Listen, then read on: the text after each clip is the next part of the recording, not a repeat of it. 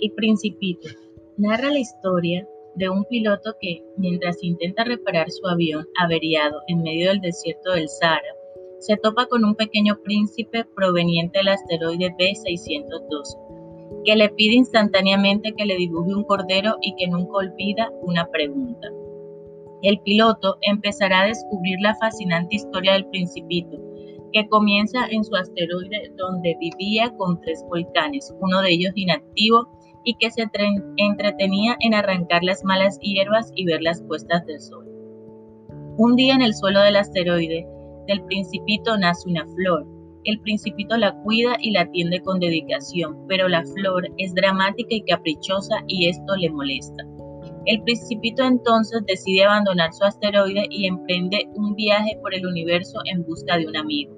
En la travesía que llevará al principito a visitar varios asteroides, hasta llegar a la Tierra conocerá un grupo variado de excéntricos personajes que lo convencen de lo extraño que es el mundo de los adultos, tan ocupados siempre en asuntos serios e importantes que, que olvidan de disfrutar la vida.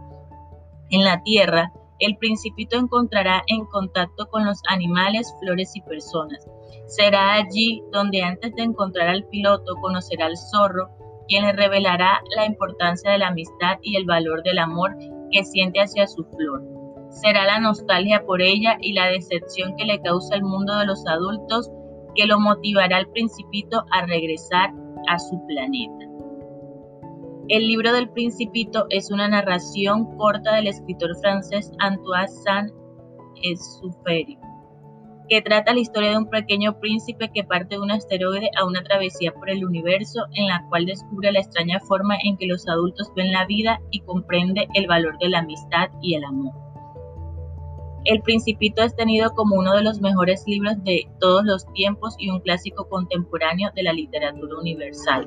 Fue publicado en abril de 1943 en Estados Unidos, puesto que debido a la Segunda Guerra Mundial la obra no pudo ser imprimida en Francia.